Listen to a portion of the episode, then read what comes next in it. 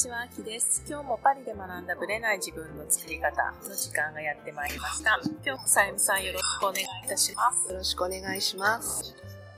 今日もまたそのエッセイストの続きを エッセイストね、ねフランスのことに関詳してね、いろいろと書いてらっしゃる方。たくさんいらっしゃいますよね、はいエッセイストさん本ね当。にね、たくさんいらっしゃるんですけれども、フランスのことをたくさん書いてるからかもしれないんですけど、ちょっとやっぱフランス来産的になるじゃないですか。そうなんででしょうね。特にフランス関係のエッセイストさん、そういう方がなんとなく多いですよね。ような感じが、うんうんそう。しますね。だからそれはうん日本でそれが受けるからじゃないかなとそっか思うんですよ。そっか、日本人がおフランス、そう、そうおがつく、そう、ねおがつくぐらいだおから。がつくフランスが好きなんですよね、うんきっとね。だから、フランスのカルチャーとかになると、もうフランス一辺倒になるっていうところはあるかもしれないですよね。はい。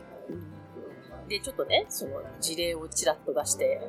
いただけたらと思うんでそうすけど。ですね。私の友人で、お子さんが日本でね、はい。就職活動、ずっとフランスで育った方なんですけども、日本に留学というか、逆にこう日本に行って、お勉強して、日本で仕事をしたいみたいなはい。方がいたんですよ。で、ちょっと相談に乗ってくださいみたいな感じだったので、私もお手伝いできることがあればっていうことで相談に乗ってたんですけれども、なんて言うんでしょうね。例えばファッションの分野だと、はい。その方はたまたまファッションの分野に行きたかった方なんですけど、フランスと日本だけでしか勉強してないんですよ。うん。ファッションの勉強をそうなんで。す。だけど、多分もしデザイナーとかになりたい場合、はもっと深く勉強しないといけないのかなと思うんですね。はい。だからせっかくこういうコロナの時期で働けなかったりもしますそうよね。ですね。まあ募集してないとかありますよね。そうそうほぼね、日本の会社も誰も、特に新卒の子なんて誰も募集してないんですよ。どこも募集してないんです。まあ、確かにファッション系とかアパレル系って人員削減してるぐらいですもんね。そうなんですよ。切ってるぐらいなので、うんでもね、逆にこういう時期に、他の国、例えばアメリカだったり、またヨーロッパとは全然違う国で勉強してみるっていうのも私はいいのかなと思って、はい。例えばこういうアメリカのニューヨークの学校に行ってみたらどうですか？私の友人たちはみんなそこを卒業して、こういう職業についてますよって、うん。ファッション系のこうはいいうねうん、ポジションについてますと。で、もちろんヨーロッパでもも勉強したりとかもしてますと。だから、ヨーロッパだけじゃなくて、他の国のこうカルチャーとかを学んだ上でデザインとかに落とし込んでいけると、もっとこうね、幅が広がるというか、うん。将来の見通しももっと出てくるんじゃないかなとうん。いう感じでアドバイスしたことがあるんですよ。うん。で、そしたらその時、あ、そうですね、いいアイデアですね、うん。とかおっしゃってたんですけども、結局はそういう方向には進まず、日本でお仕事を見つけた、うんなるほどとても小さな会社で、見習いで、みたいな感じなんですけれども、まあ、それはそれでいいんですけれども、結構辛いと思うんです、うん。私。ううん。んファッション業界知ってるんで。なんですけど、例えばもっとこう、早く世界のことを知って、いろんなコネクションを作るためにも、私はいろんな国で勉強してみるっていうことは、とても大事だと思うんですよ。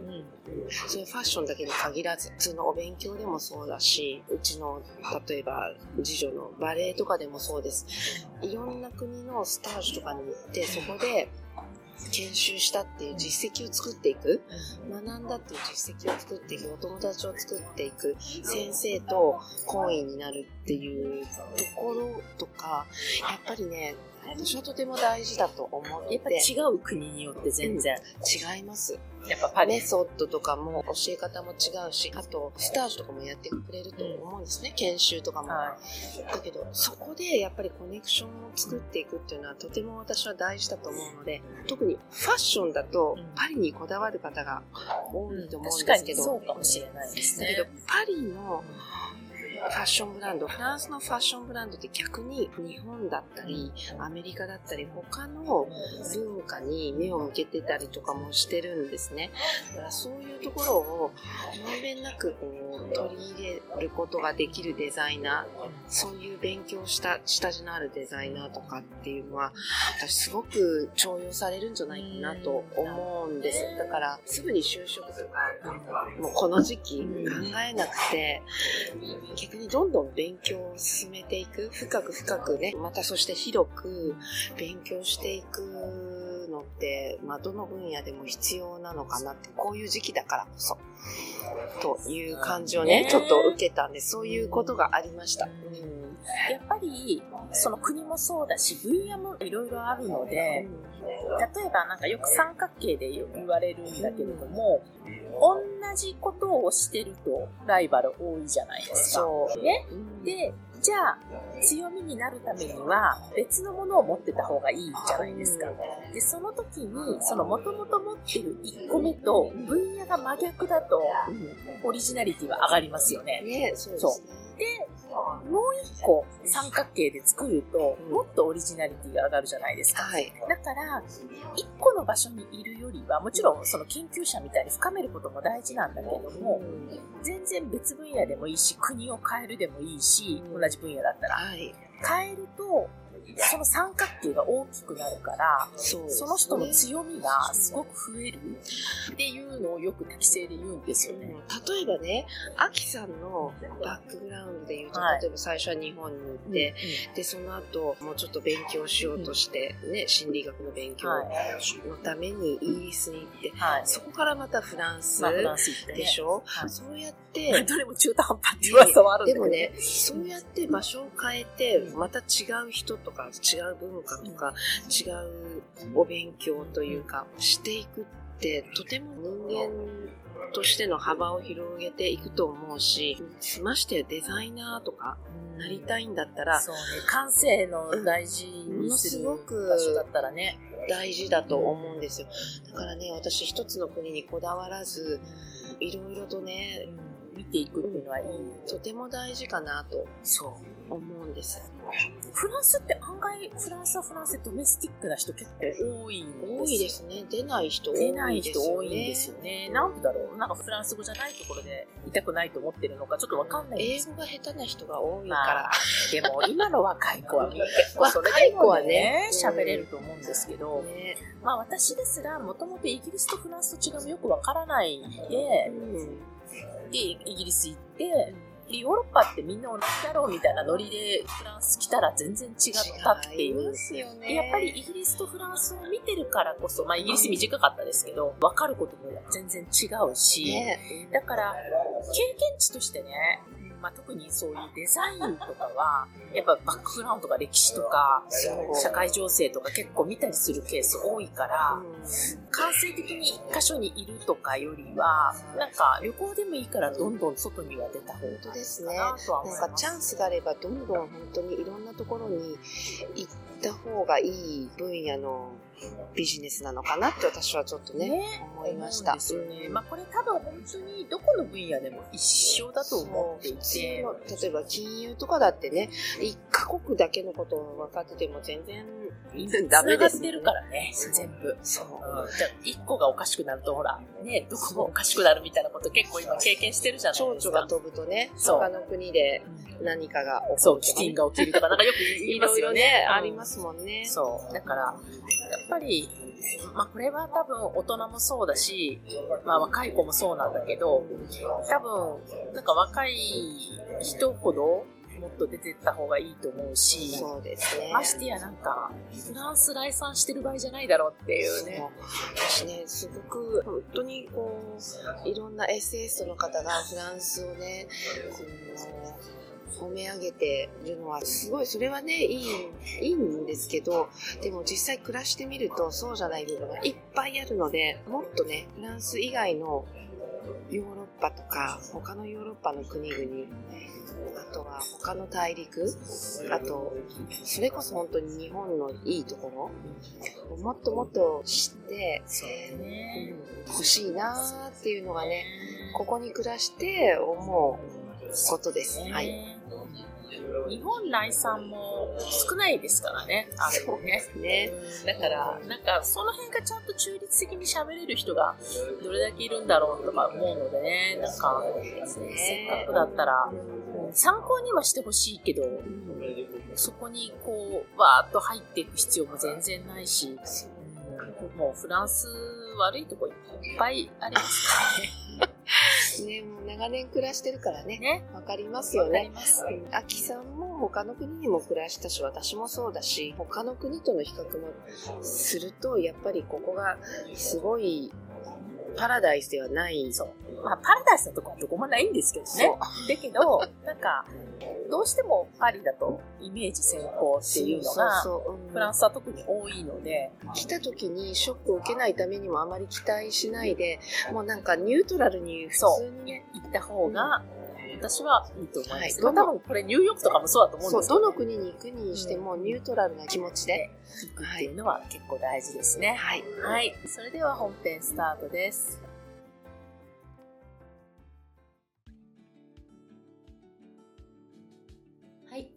です。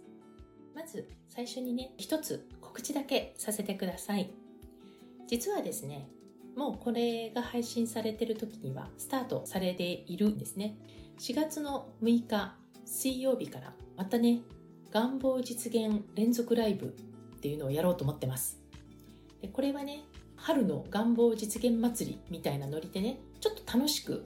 願望実現していくための考え方とかマインドの部分であるとかねそういうところについてねお話をしていきたいなと思ってます。特に願望を叶えたいって思っていく中で引っかかってるマインドの部分とかねこの辺をね一番知りたいのかな。まあその何を知りたいかはねライブをしていきながら考えていこうと思ってるんですけどもそれについてね1月喋ったんですけれども1月というか12月の終わりからねやってたんですけども、まあ、その時のライブと別に同じ話をするつもりはなくというかそれを見返してないので何を喋ったかも私は覚えてないんですけれどもまあ少なくともそれをさらにアップデートする形でねもうちょっとね楽しく軽やかに願望実現ができるようななんかそういうヒントをねお伝えできればいいなと思ってますなのでよかったらぜひぜひ遊びに来てね参加していただけると嬉しいです。皆さんのコメントが私は本当に大好物で、そこからいっぱいアイデアをもらうし、逆にこういうことを知りたいんだったら、この話をした方がいいかなと、その都度その都度考えているタイプなんですね。なので、あんまりね、プランして、自分の今日喋りたいことはこれだからこれ以外は言いませんみたいなタイプでは私全くないので、なんかみんなのノリとコメントに合わせて、あ、この話をやっぱり先にしようかなとか、その都度臨機応変に考えていきたいと思ってます。で、どこで配信されるかというのは、いくつか配信ステーションがあるんですけども、まず一つが Facebook ですね。で、Facebook の場合は、Facebook ページ、メレアキって、これ全部カタカナです。メレアキのページと、あとは、ソアメムサロンですね。こちらの方で同時開催します。で、もう一つ、YouTube。YouTube でも生配信します。その連続ライブに関してはね、するつもりです。こちらは、パリ美学コーチ秋っていうので検索していただければ、YouTube で見れます。あとは、インスタライブですね。私の個人アカウントではなくて、非公開のアカウントがあって、そばメムみたいに誰からも見れないっていうものを作ってるんですけども、こちらの方でやっていこうかなと思っています。まあ自分のアカウントでやってもいいんですけどね。でもなんか私がどういうライブをしてるか知らない人たちもいるので安心安全の場所のがいいかなと思ってインスタの方でもやってます。で、インスタに関してはプロジェクトパリっていうアカウントなんですね。プロジェクト、まあ、英語でプロジェクトって書いて複数形です。S をつけてもらって、パリ。パリも最後 S つきますけど、これのアカウントです。でこちらの方でやってますので、こちらはね、申請というかね、しないと入れないようになってますね。なので、こちらからぜひ4月6日水曜日、日本時間の夜10時半22時30分ですね。海外にお住まいの方はそこから時差を計算していただきたいんですけども、そちらからまあ本当30分ぐらいずつまた毎日やっていこうと思ってますので、よかったらぜひぜひ遊びに来てください。もちろんアーカイブには残しますけど、ずっと残すわけではありません。期間限定となりますので、早め早めにアーカイブの場合は見ていただけると嬉しいです。ということで、本編の中身に入ります。今回は私のね、インプット法みたいなところをシェアしていきたいと思います。実はですね、最近5日間連続のあるセミナーというかね、講座を受けました。それはね、日本の方がやっているからっていうのもあるんですけど、海外でやられてるんですが、日本の人向けなので、日本時間の朝11時から20時、8時ですよね、夜の8時。結構長いでしょ。まあ日によって7時で終わる日もあれば、8時で終わる日もあれば、10時まであるっていうのもあったんですね。私も全部は出れなかったんですけども、それが5日間あったんですよ。で、日本時間の午前中というのは、ヨーロッパ夜中なんですね。で、今回は私たちのパリ時間は4時でした。朝4時。これはね、実は4時でよかったんですよね、まだ。なぜかというと、この3月終わりに夏時間になって朝4時になったんですけども、実は冬時間だったら朝3時だったということなんですね。で、まあ、今回4時スタートなんですけども、一応ね、顔出ししないといけないわけね。で、顔出しする前提だと少なくともね、顔くらい洗ってないとまずいわけですよ。ねとなると、3時40分ぐらいには 起きてないと。で少なくともコンタクト入れて、まあ、コンタクト入れないでメガネの時もあったんですけどね、PC の前に4時過ぎには行かないといけないわけですね。なので、4時だからといって4時に起きればいいわけではなく、20分ぐらい前には起きている必要があるわけだったんですね。なので、まあ私にしては朝起きるのそんな苦ではないので、まあ5時だったらね全然問題ないんですよ。でもね、やっぱね、3時半ぐらいになると結構きつい。なので、前日にね、9時に寝れたらいいですよ。でもやっぱり10時、11時とかなっちゃうわけですよ。そうすると、4時間ぐらいの睡眠で突入みたいな。で、それが連続で続くので、ちょっときつかったっていうとこはあります。で、これはね、私とっては、すごくね、刺激的な素晴らしい回だったんですよ。で、私は結構定期的にね、かなりの金額をかけて投資をしています。自分の勉強のために。で、知識と、あとは、やっぱりそこにいる人たちかな。で、これはね、リアルでもオンラインでも全く一緒なんですよね。集まってきている人たちの雰囲気、レベル感みたいなものは、すごく金額にある程度比例します。これはね、私も実感してるんですよ。なので、まあ、今回の5日間のテーマもそうだし、別にね、もういくつか受けてるものがあって、まあ、それもね、また日本時間のね、まだ夏時間になってから始まってないんですけど、3月のクラスは、3月はちょっと私体調悪くて欠席したんですけど、朝11時なんですね、日本時間。ってことはね、3時なんですよ、パリ。8時間時差だと。そうしますとね、2時20分には起きなきゃいけないんですよ。で、その講座に出るとね、いつもそうなんですけど、最初の1、2時間、ボケーっとしてんですね。もう本当に。一応聞いて目を覚ましてってるんだけど、エンジンがかかるまでに、時間かかるんですよ。で、そうやってるうちに、ちょっと目が覚めたなーってところで、今度日本時間のお昼タイムで1時間休憩なんですよ。で、私にとってはその時間休憩、まあ、してもしなくてもいいのにな、みたいなタイミングなんですけどね、そこで目を完全に覚まし、日本でいう午後時間から徐々に目が開いてくるんだけど、今度はこの2時半に起きたツケが、10時、11時、お昼前ですよね。要はだから日本のセミナーの後半ですよね。夕方ぐらい。で、だんだんまた眠くなってくみたいな。何のために受けてんだみたいな感じはするんですけども、でも、その講座はね、基本的には、まあ、録画とかはね、高い金額っていうのもあるのでね、録画はちゃんと公開されてるという感じでね。で、今日はね、せっかくなので私のセミナーの受け方っていうのもちょっと皆さんにシェアしようかなと思ってます。まあ、習い事だったり、講座、まあ、それが趣味でやるレベルなのか、まあ、仕事上必要なのか、あるいはこれからの自分への投資なのか、まあ、そういった意味での講座を受けたりね、セミナーを受けたりする機会って多いと思います。でやっぱり私にとっては、それがね、自分にとって必要だというか、まあ、この人から習いたいとかね、この世界を知ってみたいみたいなところがあるので、結構メモも必死に取るんですが、聞き方として、聞き方っていうのはそのオーディエンスとしての聞き方としては、新しい知識を得ようという姿勢では一切聞いてません。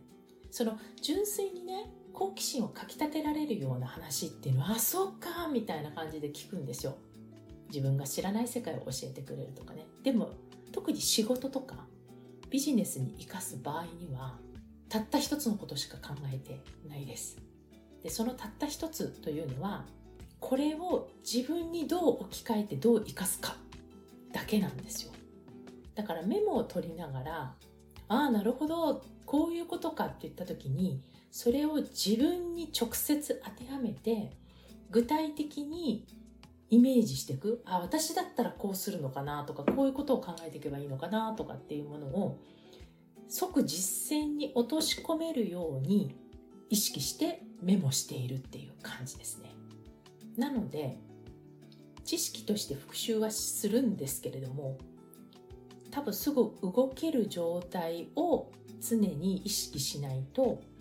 あっという間に忘れちゃうし、ああ、言ってましたね、この話、みたいな。で、同時に、私も自分で講座やってるからわかるんですけども、やっぱりね、アウトプットが早い人と遅い人ってビジネスに関してよ、あくまでもね、ビジネスに関して言えば、スピード感が全く違うんですよね。で、綺麗に整理してまとめた方がいいから、きちんと時間を取りますっていうのももちろんスタイルとしては悪くないですよ。だけれどもよくわかんないけど50%の分かった感しかないとかまとめきれなかったとしてもそこでまとめて次に生かしている行動ができるとしてならば正直完璧さなんて何もいらないだから学んでからアウトプットするまでの時間は正直短ければ短いほどうまくいくと思いますうまくいくというのは成果が出る。で、ここにね、時間を取られてる人が非常に多くて、これは自分が講座をやってるから余計わかるんですけども、アウトプットに抵抗があるとかね、難しく考えてしまうとか、きっといろんなことを考えてしまって、まあ、忙しさも加わってね、さらに遅れてしまうってこともあると思うんですけど、そういう意味ではね、どういう形でもいいから、アウトプットを早め早めにするっていうのはね、自分のためにもなるし、結果的に講師への、なんて言い方をしたらいいのかな。お礼というとちょっと違うかな。講師の立場に立つとね、早くアウトプットが来るってすごく嬉しいんですよ。で、もっとこういうことを次伝えたいとか、そういうモチベーションにもつながるんですよね。なので、もしみんながね例えば憧れの人がいてこの人の講座を受けたいってなった時にこの人とつながっていたいとかこの人からもっと自分のことを知ってもらいたいという場合にはもう絶対このアウトプット作戦は喜ばれます。講師の立場に立てば。これは私自身が経験しています。なので私は講師の立場もわかるから講師の人へのね、リスペクトとして、まあ、実際出すかどうかはまた別にしても、そういう視点は持っていたいと思っています。なので、インプット大事なんだけど、インプットの仕方ももちろん大事ですけど、アウトプットはなるべく早めにやるっていうのは大事かなと思います。で、私ね、体調を崩したっていう話を何回か前にしたと思うんですけども、やっぱりね、長時間 PC を見てると疲れちゃうんですね。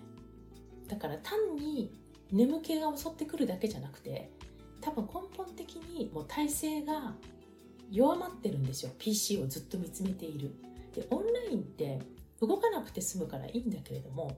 視界がもう一つじゃないですか、PC っていうね。で、それが余計、こう、目の疲れとかね、私の場合は目と首なんですけども、多分来てしまうんですね。なので、やっぱりね、あんまり長時間画面にいられないんですよね。だから今回みたいに、日本時間の11時から20時とかっていうのはね、結構きついんですね。きつかった。今回私にとってはね。だから画面オフにして、もう目つぶりながら聞いてたりとかね、結構やってました。はい。なんかね、画面オンのままね、目つぶって聞いてると眠ってると思われるかなと思ったり、もうね、そんなこと気にしなくてもいいんですけど、うん。でも気になっちゃうかなとか思って、他の人から見てね。なので、画面オフにさせていただいたりとかもしてたんですけども、なので、本とか文章が読めなくなってます。完璧に。で、何をしてるかというと、耳しかないんですよ。今の私には。なので、本を読めない状態なので、まあ、実際本当読んでなかったんですよね、最近。で、例えば YouTube もなるべく画面を見ないで、耳だけで聞いています。だから本当、ポッドキャストを聞いてる感じなんですね。で、たまたまね、その講座の中で、ある本が紹介されたんですよ。この本もでも言われてるんですけど、とか言って、え、そんな本出てたっけ？と思って調べたら、出てたんですよ、最近ね。で、知らなくて、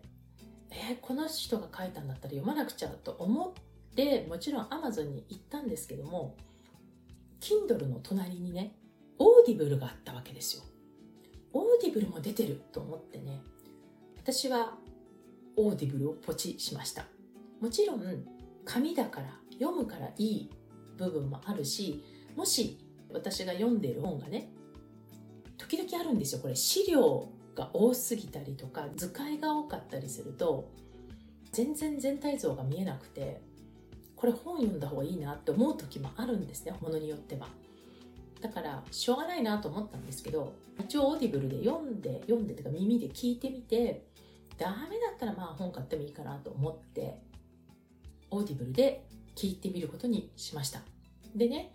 私のスタイルは、私もともと YouTube も他の動画もそうなんですけど、基本的に標準の倍速で全然聞かないんですね。だから、えーと、例えば YouTube で言うと1.0倍、まあ、同じ同速ですよね。それから1.25、1.5、1.75、2倍ってあるんですよね。まあ、逆もあったと思います。もっとゆっくりっていうのもあったと思うんですけど、まあ、ゆっくりで私聞いたことはないんですけど、で、YouTube も基本1.5倍から1.75倍って聞いてます。ほぼ、すべて。まあ、英語とかフランス語は標準で見ないとついていけません。ので、ああ、やっぱりね、なんか母国語と外国語は全然違うんだなと思って。やっぱフランス語もね、1.25倍でも厳しいですね。ちょっと早い。まあ人によるけれどね。なので、基本的に結構早く聞けちゃうんですよ。例えばね、一冊の本って、もちろんその文字数にもよるんですけれども、だいたい5、6時間なんですよ、オーディブルに直すと。で、5、6時間をそのまま聞くと5、6時間かかるんですけど、まあ、極端な言い方をすると2倍で聞くと半分になるわけね。だから5時間のやつも倍速で聞けば2.5時間で聞ける。で、私は正直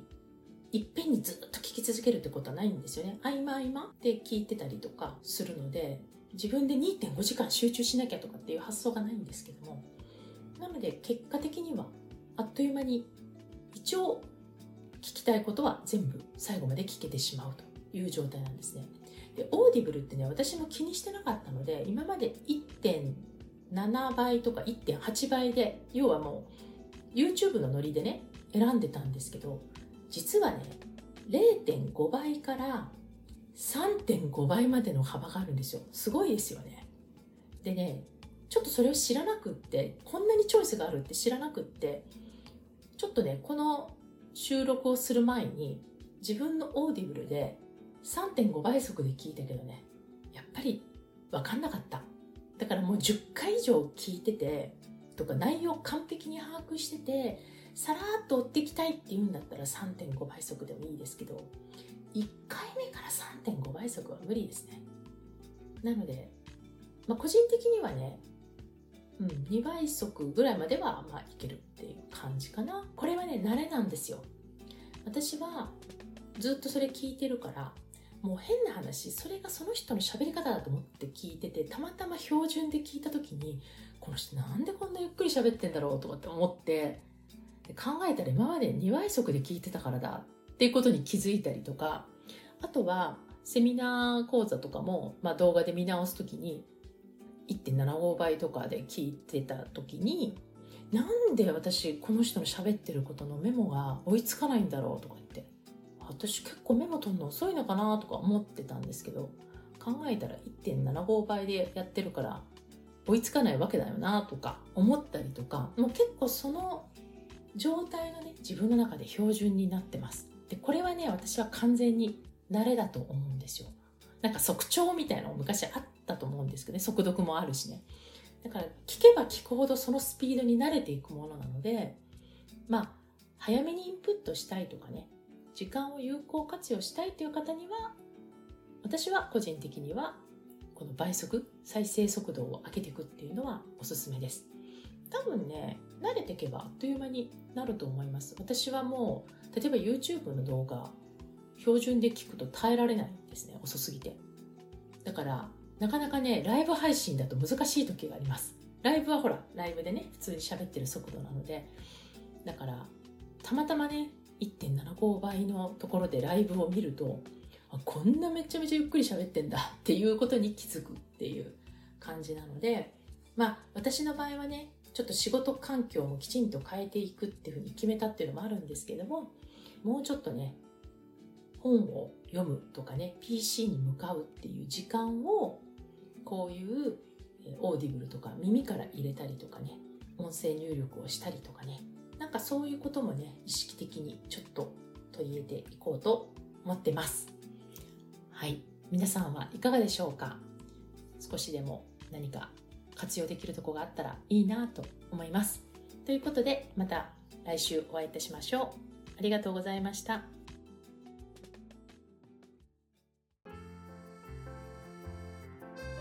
この番組は毎週日本時間の木曜日の夜に配信されています。配信場所は iTunes のポッドキャスト、Google ポッドキャスト、Amazon Music、Spotify などから聞くことができます。YouTube も時間差はありますが、アップされています。iTunes のポッドキャストは登録ボタンを押していただくと自動的に新しい回が配信されます。また、週2回 Facebook とインスタでライブを行っています。ポッドキャストとはまた違う視点でマインドについて、願望を叶えることについてお伝えしていますので、ぜひよかったらこちらも参加してください。アーカイブは期間限定で見れますので、詳しくはパリプロジェクトのホームページをご覧ください。パリプロジェクトで検索していただければすぐに見つかります。また次回お会いしましょう。